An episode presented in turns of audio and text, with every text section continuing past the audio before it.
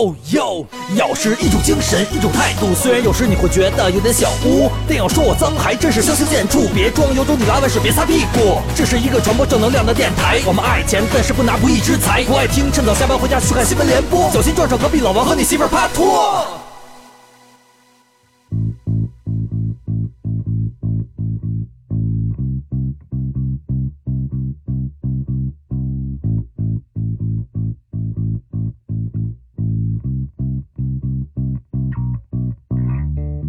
大家好，我是星际穿越的景熙。我是星际迷航的李老师，我是星球大战的王总，这里是咬电台。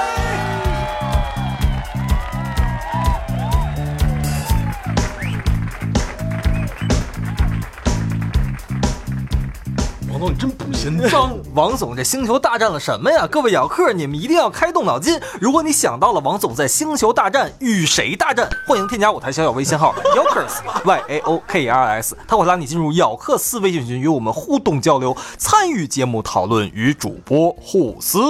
哎，前两天呀，因为我们咬电台的种种事务啊。停播了两期，其实啊，主要是过了情人节了，是吧？像我们三个，尤其是我跟李老师能跟着王总混的这样的人下人，我们一定需要有情人来过这个特殊的日子，是，所以耽误了大家点时间啊。但是我们突然重磅回归了啊！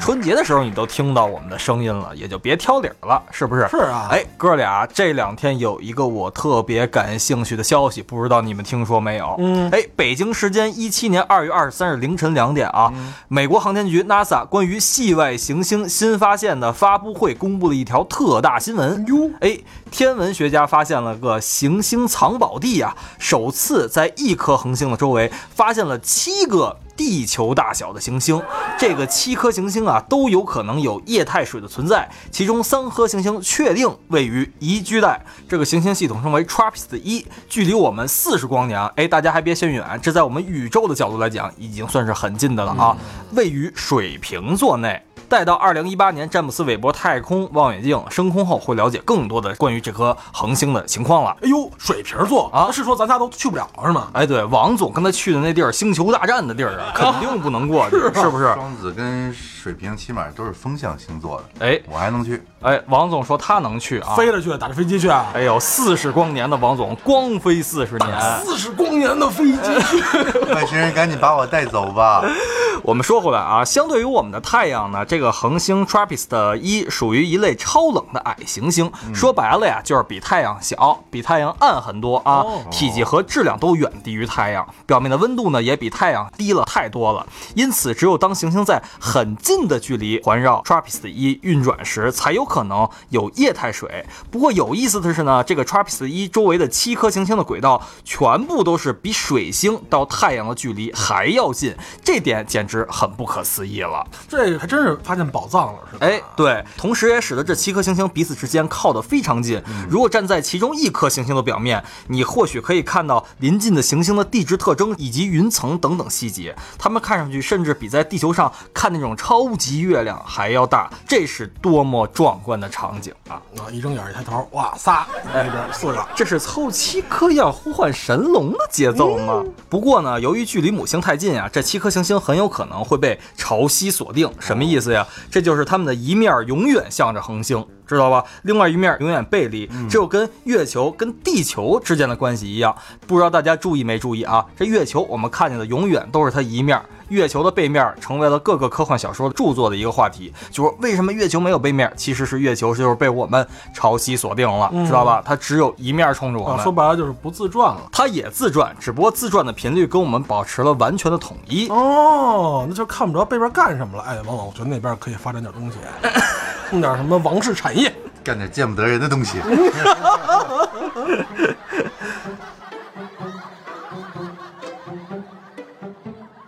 哎，景熙说的这个毋庸置疑啊，这是一次特别激动人心的新发现。哎，然后我好像也看的这报道，说这个 NASA 斯皮策科学中心的有一个负责人，他说这是我在斯皮策十四年的这个观测生涯中所见到的最令人兴奋的这么一结果了。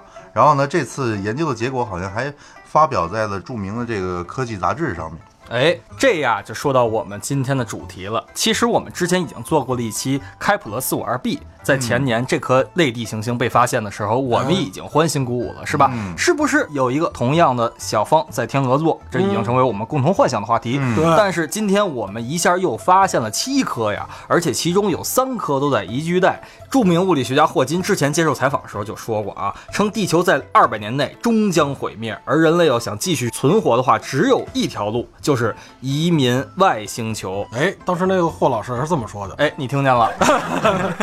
霍金表示啊，人类啊，如果想一直延续下去啊啊，就必须移民火星或者其他的星球，而地球啊，迟早会被灭亡的。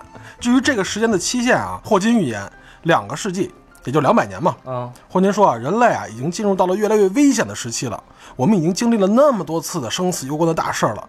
由于人类基因中携带了很多，比如说自私啊、贪婪啊这些遗传密码，嗯，人类呢对于自己地球的整天的那种掠夺呀，那些资源呀，也一点一点被人类耗尽，嗯，所以说人类不能把所有的鸡蛋都放在一个篮子里，是吧？啊。做好二手准备吗？不能把所有赌注都在一个星球身上、啊！就像王总，比如说交女朋友，不会交一个，是啊是吧？我一定会多找几个，广撒网。所以情人节咱们是过一天，他过了快一个月了。哦，原来是这样啊！但是我们回归到今天的主题，如何前往外星球呢？科学家估计，如果用化学燃料的飞行器前往最近的，就是宜居生活的星球，也需要五万年呀！啊，如果想要在人类寿命期限内移民，我们必须研制出接近光速或者达到光速，甚至超越光速的飞行器。同时还要保持舱内的人们在飞行的过程中能够抵御来自太空的种种辐射，类似于这样的情况。嗯，好像说截止到二零零九年啊、嗯人类已经发现了二百七十多个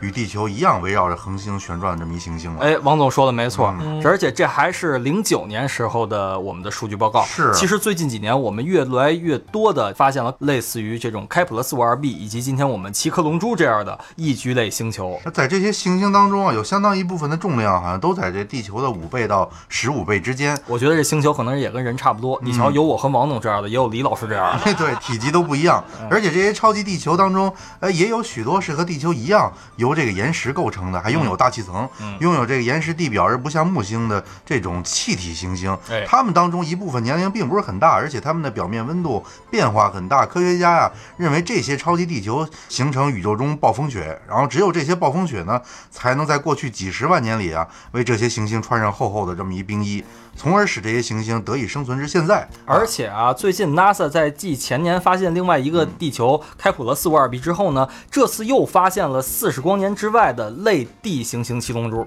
哎不禁让我们咬科又产生了一个很大的意淫：星际移民可能吗？那有没有这可能性？哎，对，我们先来说说什么是星际移民呗。嗯，其实星际移民在我看来，这不就是个打好包、收拾东西、背上行李，然后不要这个家了，然后去另外一个家。对，所以我要一路向西，是吧？这是哪儿？北京。反正过去啊，这研究人员啊提出早期的这移民人口的数量，就是如果是星际移民的话，也就几百个人。但是科学家呢认为，可能需要重新讨论这个问题了，需要从人类群体遗传学上去考虑，因为人数太少了，不能组成这个基本的繁衍群体。移民多少也决定了需要多大的宇宙飞机啊。看他怎么想？看他是哪个科学家。哎如果是国外科学家呢，这种想法我很能理解。嗯要是中国科学家，那他就肯定知道王总。对王总去一个男的够了，你还考虑繁衍问题？你还发愁这问题？开玩。笑，听说过甩子儿吗？还是要监测的啊，这个我们觉得还是应该要尊重这个科学遗传学的。其实我们看过很多就是影视报道，哎就是关于这个方面的描写了。比哎如最早的你刚说那个《星际穿越》，嗯，对吧？然后《星际民航》也哎是带人类探索，对吧？哎前两天我看一电影，叫什么《星际旅客》，还叫？我就知道星球大战，然后讲的就是这个，就是啊哎，呃，大家都是坐在一个飞船里嘛，那个飞船是在太空上飘着，它前面有个盾牌，因为是不仅仅你要抵御那些辐射什么的，因为太空中好多什么小漂浮物、小星球什么的、小碎片什么的，对吧？你控制不住，然后呢，这艘飞船就缓缓的往那个目的地去飞。哎，然后有一个哥们儿有一个意外，中途醒了，嗯那里面人全是睡着了呀，就是被那个冰冻起来了。嗯那哥们儿意外醒了，嗯然后种种原因嘛，他得知一个非常恐怖的噩耗，嗯就是这个飞船啊，也经过一百多年才能到那儿。哎呦得我这个没法再次入睡了。啊，完了，那我这众人皆睡，我独醒。然后我一个人就得在船上干这个，完了这聊不聊不此生了。哎呀呀呀！讲了这么一个故事，挺感人的。我们说回来啊，如果人类要真想移民其他星球的话，那我们说一个很现实的问题，首先需要一个很大的飞船，你说是不是？是哎，有科学家呀就专门做过统计，预计初期的移民数至少要在四万人左右，才能保证刚才王总说的一个繁衍的正常的一个状态。嗯，其实很重要的就是为什么呀？人太少了，就仨，咱仨生的孩子全近亲结婚。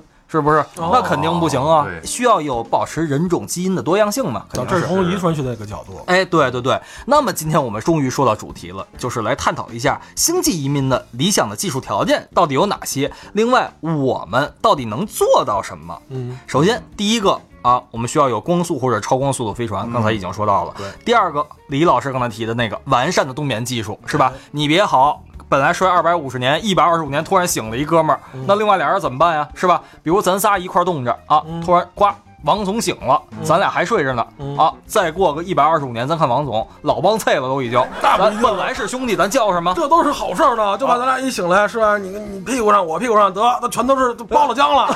王总，你干什么来着？放心，我要是先醒了，也肯定给你们俩也全都给叫起来了，对对，要不然多无聊。刚才说完前两个，还有第三个就是超距离的通讯技术了。目前这三个技术条件啊，没有一个可达到啊嗯。现有的技术条件到底能达到什么？这王总知道吗？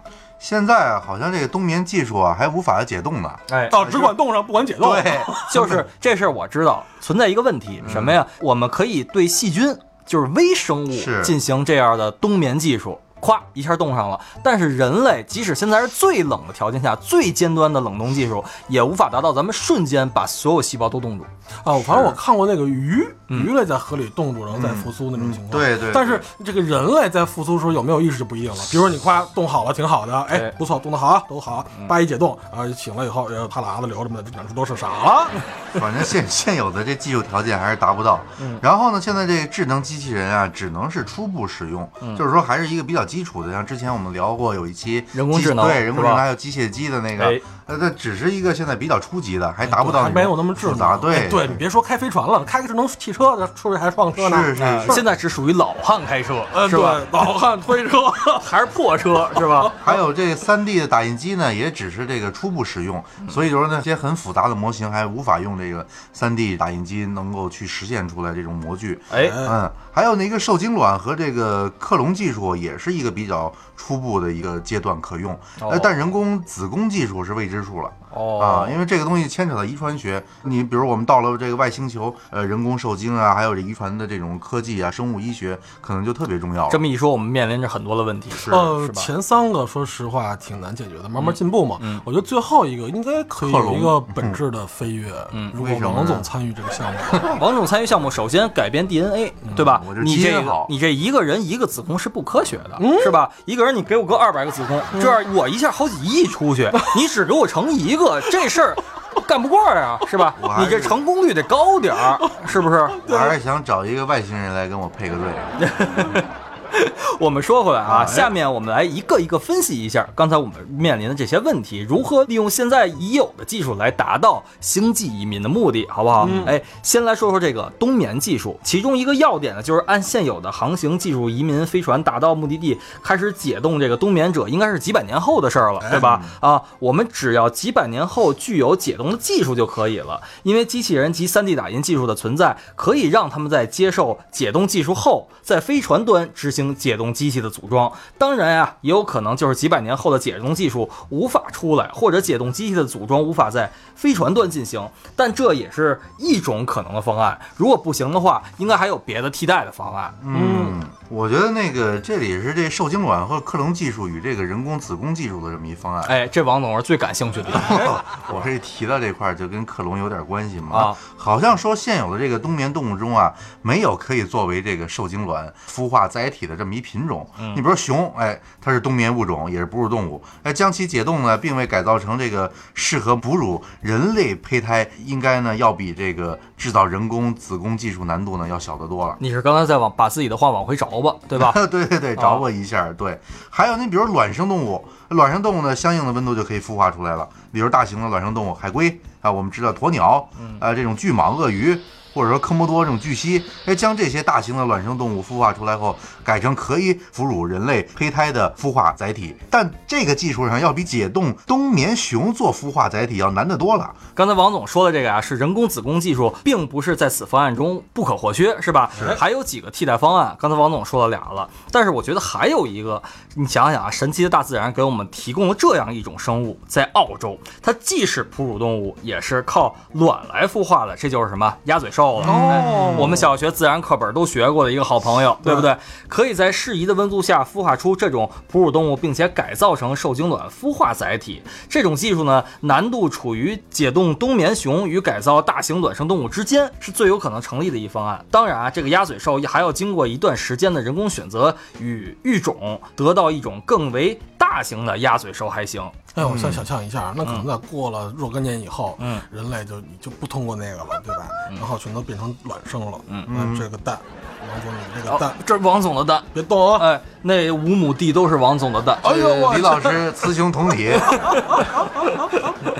刚才我们上述三个方案其实并不冲突啊，可以同时进行。也就是说，分别带上冬眠者啊，王总、冬眠熊、李老师，还有大型的卵生动物。那么我吧啊，和改良后的鸭嘴兽卵，嗯，以上三个方案呢，另外一个依据是呢，我们都不需要百分之百的受精一点点就行啊，孵化成功，只要有万分之一或者更低的成功率都是可行的。哎，这个基数我们可以有保证，对吧？然后损失点无所谓。哎，嗨，反正一甩甩好几亿嘛。哎，再说明一点啊，不是要将雄巨蜥、鸭嘴兽这种动物改造成孵化载体，而是将其中某个具体的个体进行改造成孵化载体。现有的技术呢，已经可以让男人怀孕生孩子。对吧？我们这都听说过了。那么将这种技术同样运用到上述的孵化载体上，有多困难呢？我觉得这都是可以克服的。是。嗯，那你爸是谁？我爸是牛。你爸是谁？我鸭嘴兽。刚才咱们探讨了一些这种技术或者说科技发展的途径。有没有现在一些突破呢？嗯，王总，其实这说到另外一个，就是我们星际旅行的这个真正的载体问题，飞船，哎，火箭升空，哎，对吧？它用的什么固体燃料？嗯，咱们中国其实挺先进的了，说马上那个氢燃料就要用上了，哎，哎，低温的话，哎，是把那个氢通过各种那个途径方式吧，嗯，对吧？给它压缩起来，嗯，然后呢，在很小的体积内存着大量的那种能量，哎，飞上去了，哎，还有一种啊，现在就是用微波作为动力，原来认为这是天方夜谭啊，但是最近却露出了一丝曙光。在理论上是可行的啊，小规模的实验室呢测试也发现可行。未来是如何制造出这种大功率的推进器？因为毕竟火箭嘛，你想想，刚才我们算了一下，得搁四万人呢，是吧？这得多大个儿啊啊！预计用这种方式后呢，飞到月亮只需要四小时，飞到火星最快是七十天。最后取决于火星运行轨道在于何处，因为我们地球和火星都是行星嘛，都绕着太阳转，是吧？火星在那头，地球在这头，那肯定是时间长点儿。但是我我们要在同测的时候。哎，那可能就很快了，俩仨月估计就能到了。这就基本解决了宇航员这个骨质疏松瘫痪的问题啊！火星移民就不是遥不可及了。当然，火星要能够移民，至少要人工改造一千年，有足够的氧气、水、植被才可以移民。嗯，我们都知道火星是一个特别贫瘠的地方，是吧？科学家通过各种的证据表明，火星以前也是一个像地球一样欣欣向荣的国家，但是因为它个儿比较小，所以说没能拢住那么多的这个大气层啊，都很多大气层散了，水。也被宇宙这种辐射给蒸发掉了，所以现在变成了这个样子。但是火星底下有很多的冰。冻土啊，然后，还可以再被开发一下。但是怎么把火星变暖呢？其实就是我们现在人为造地球的这种方式。嗯，我们怎么毁地球呢？天天排二氧化碳。但是如果用这种方法达到火星上，天天排，天天排，排一百年，火星就跟地球差不多了。这也是一种道理啊。我觉得我们能不能赶紧发挥一下我们的国际主义精神，是吧？把我们北京周边那些工厂排 PM 二点五的全都迁火星去得了。那是不是可以弄点什么烤串脏摊过去？哎，对，我觉得没错。其实放屁也能排二氧化碳。把把这中国人全移民过去，李老师当国王 啊，李老师就是火星国王。哎，我发现就是中国能解决好多问题。就前两天我们看那新闻，说那什么美国什么鱼有闹灾了啊，鲫鱼闹灾，哥们儿开开玩笑，让我们中国去一个去啊。其实啊，我觉得刚才景琦老师说完了以后，从技术角度来讲啊，嗯我认为什么曲率啊、什么超光速，甚至亚光速，都是比较离谱的一科技。嗯我估计现在一千年都没戏。但是这每秒几十千米或者再高一点点啊，现在完全应该可以做到了。但这个速度呢，要飞到临近的恒星上去啊，这个需要上万年甚至更久的这么一时间了。而这么长时间，可能真得需要有足够的人进行繁衍。哎，王总又提到这个话题了，是吧？哎，王总接着说，我们听听。哎，你想啊，你繁衍完了，你还得有知识吧，你得传承这些吧。啊，哎我觉得怎么也得一百万人。那就是把王总的遗志还得传下来，是吧？你爸爸是谁？你爸爸不是鸭嘴兽，你爸爸是老王，啊，是熊，是蜥蜴。对吧？啊，然后，因为我觉得呢，就是如果你不传承啊，就算人类能够这个繁衍，科技也会飞速倒退的。因为这一百万人还不能在一艘船上，不然一旦唯一的飞船出了问题，一百人不是一一块儿就全都报销了吗？就刚才我们说的，不能把鸡蛋放在一个篮子里边对哦。这事儿按王总这种奸商，哦，这种商人的角度，就跟投资一样，对不对，王总？他应该有个这个星际的移民舰队，然后呢，比如分成这个呃生活舰若干艘啊，补给舰若干艘啊，每舰至少成员的几万人甚至更多。哦，这是厨房舰，嗯，客厅间，卧室间，哪儿那肯定应该还有一个娱乐洗浴间。小天鹅号，不是，这个官身牵扯到这个整个人类的一个繁衍，这么大的一个，那时候娱乐应该就不要放在前边了。快看啊，小天鹅号又亮小粉灯了！今天听说被一个 VIP 包了，小天鹅的 logo 就是 W A N G Wang。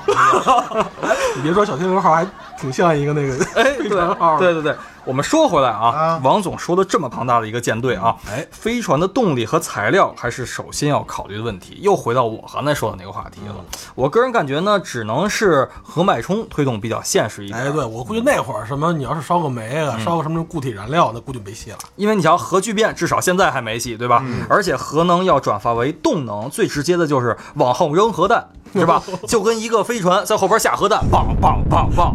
这你觉得这个现在是吧？就目前我们来讲的话，反正现有的这个核动力应用啊，基本上是把核能变成热能，哎再把热能变成机械能。嗯，反正这是现有的。这个中途可能会损耗好多那种能量。嗯，对，当然啊，因为不追求太高的速度，所以所需的核燃料呢不会太多啊，这也是低速飞船最大的好处。我把这称为这个流浪式的移民飞船嘛，就类似于漂流飞船了。飘，我操！对，就是类似于鲁滨逊是吧？就搁那儿一独木舟，其实我们就相当于在太平洋给王总一根独木舟，王总在那儿飘着。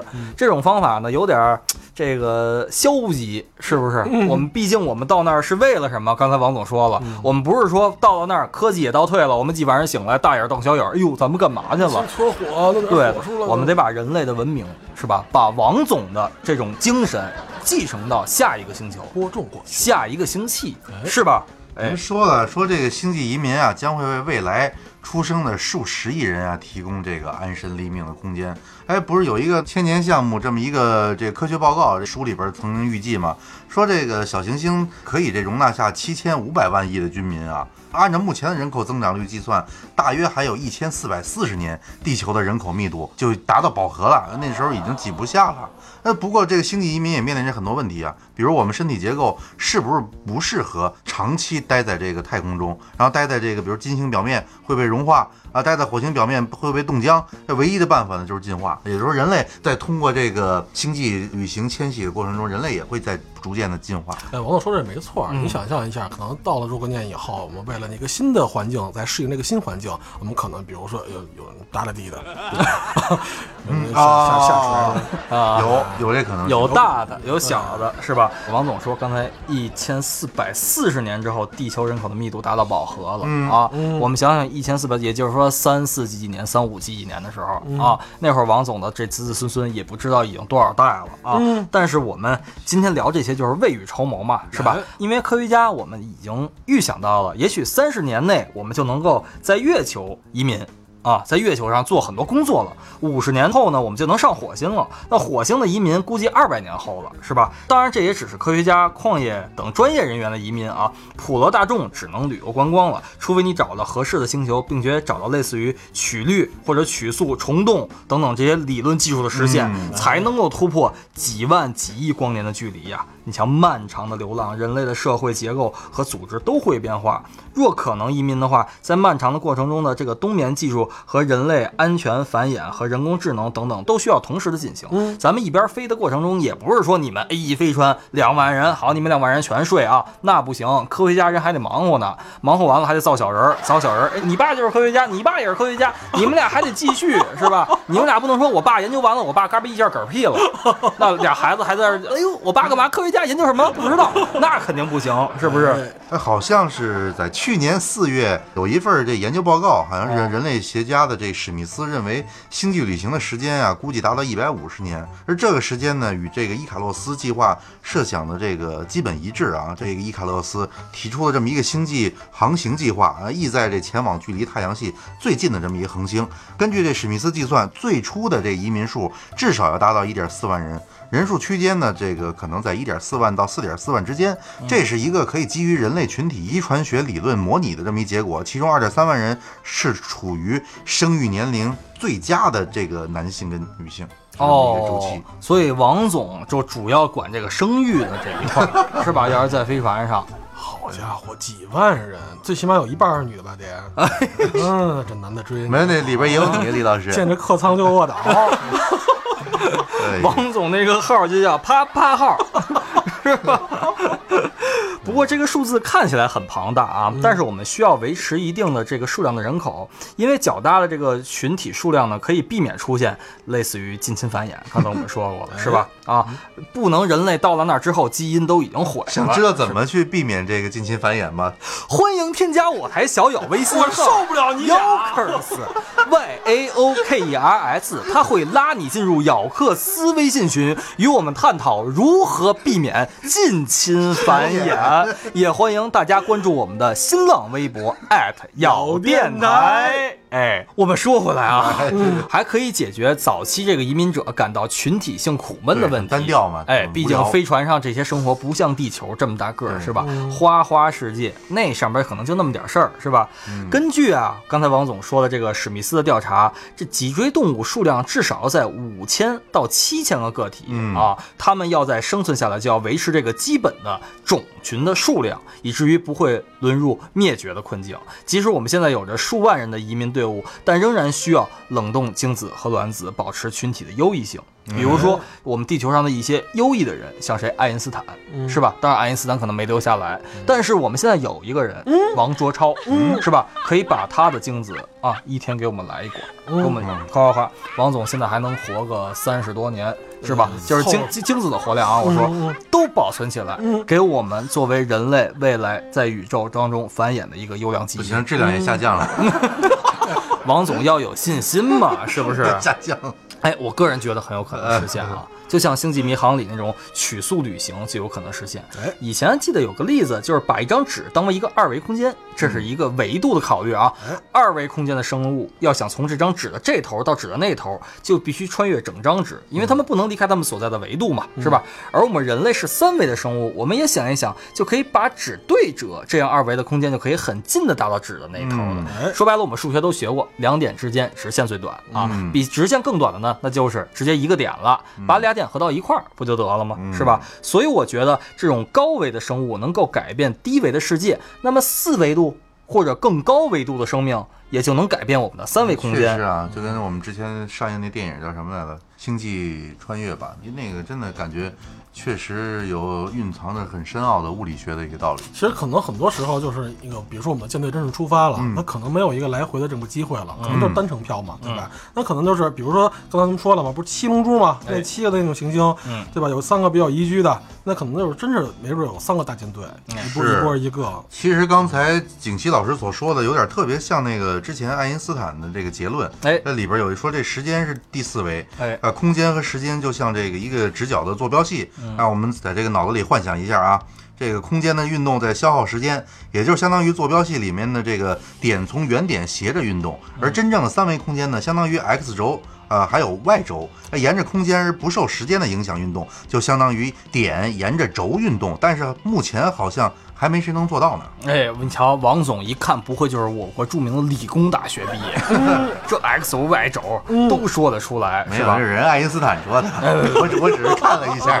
王总虽然不是爱因斯坦，但是王总也爱因，对吧？爱因爱因，但是关键点来了，嗯如果你静止不动，相对于地球不动，那么空间的运动也就没了呀，是吧？嗯但是时间的运动，也就是小说里的时间静止，我们小时候都看过啊。可赛时间静止吧？哎，那是最孙子的一人，一打不过就时间静止 阴招，对吧？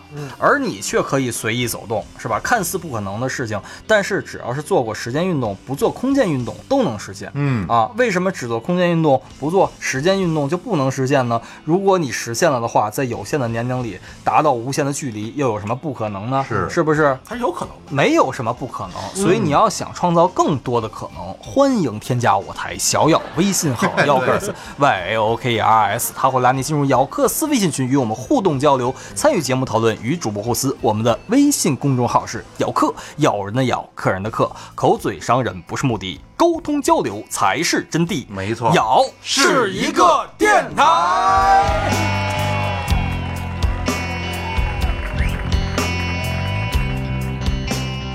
哎，说实话，我是一个天文爱好者啊。就是 NASA 这条新消息出来之后，我真是特激动。你瞧，四十光年，其实相对于整个宇宙学来讲，真正已经算是很少了。家门口吗？啊，四十光年，我们有一天真正发现了虫洞的时候，不就是是吧？唰一下就过去了。嗯，王总发现，哎呦，七龙珠，七颗行星可以玩了啊！现在就是过不去。我特想让哪天有个外星人，这个突然把我发现，把我带走，有点这样的冲动。把你掳走了，然后可以掳走见干一些见不得人的事情。王总，你有没有想过，外星人不一定跟咱们一样都是碳基生物？我知道，但是我就是想寻找这地外生命。万一外星文明是一个什么钢基生物，是吧？我，那我们就回到了梦开始的地方。是吧？万一是个外骨骼的动物呢？王总来一下吧，王你太硬了，下不去手。我都听不明白你说什么，很幼稚。总之啊，这个人类对于宇宙的探索是无止境的。虽然我们今天聊的话题让大家感觉有点扯，但是其实就是我们有一种敢扯的人、敢想的人，对才能让我们嗯有一天离开地球，往外星发展，成为了可能。对，这想象力、创造力才是真正推动这个社会往前最大的动力。，对对，就像在几百年前，我们若不想往天上飞，若不想离开地球的话，可能我们现在还没有到月球上去，对吧？是哎，发现这个类地行星呢，仅仅是个开始。我们知道，哎，那儿有一地儿可以去啊，就像当年的发现美洲大陆一个样子。我们何时才能达到地球的亲戚家去做客，还需要做好准备。不过可以预见，这是一段伟大的旅程就在眼前。马上开我要。去小天鹅号上包夜，王总，你要是小天鹅舰长的话，我们哥俩得安排好了吧？行 VIP？找找几个外星人给你们，就你们说的外骨骼动物。钢机生物，给李老师吧，我李老师喜欢这个李老，师生了一儿子叫钢板日川。到这口。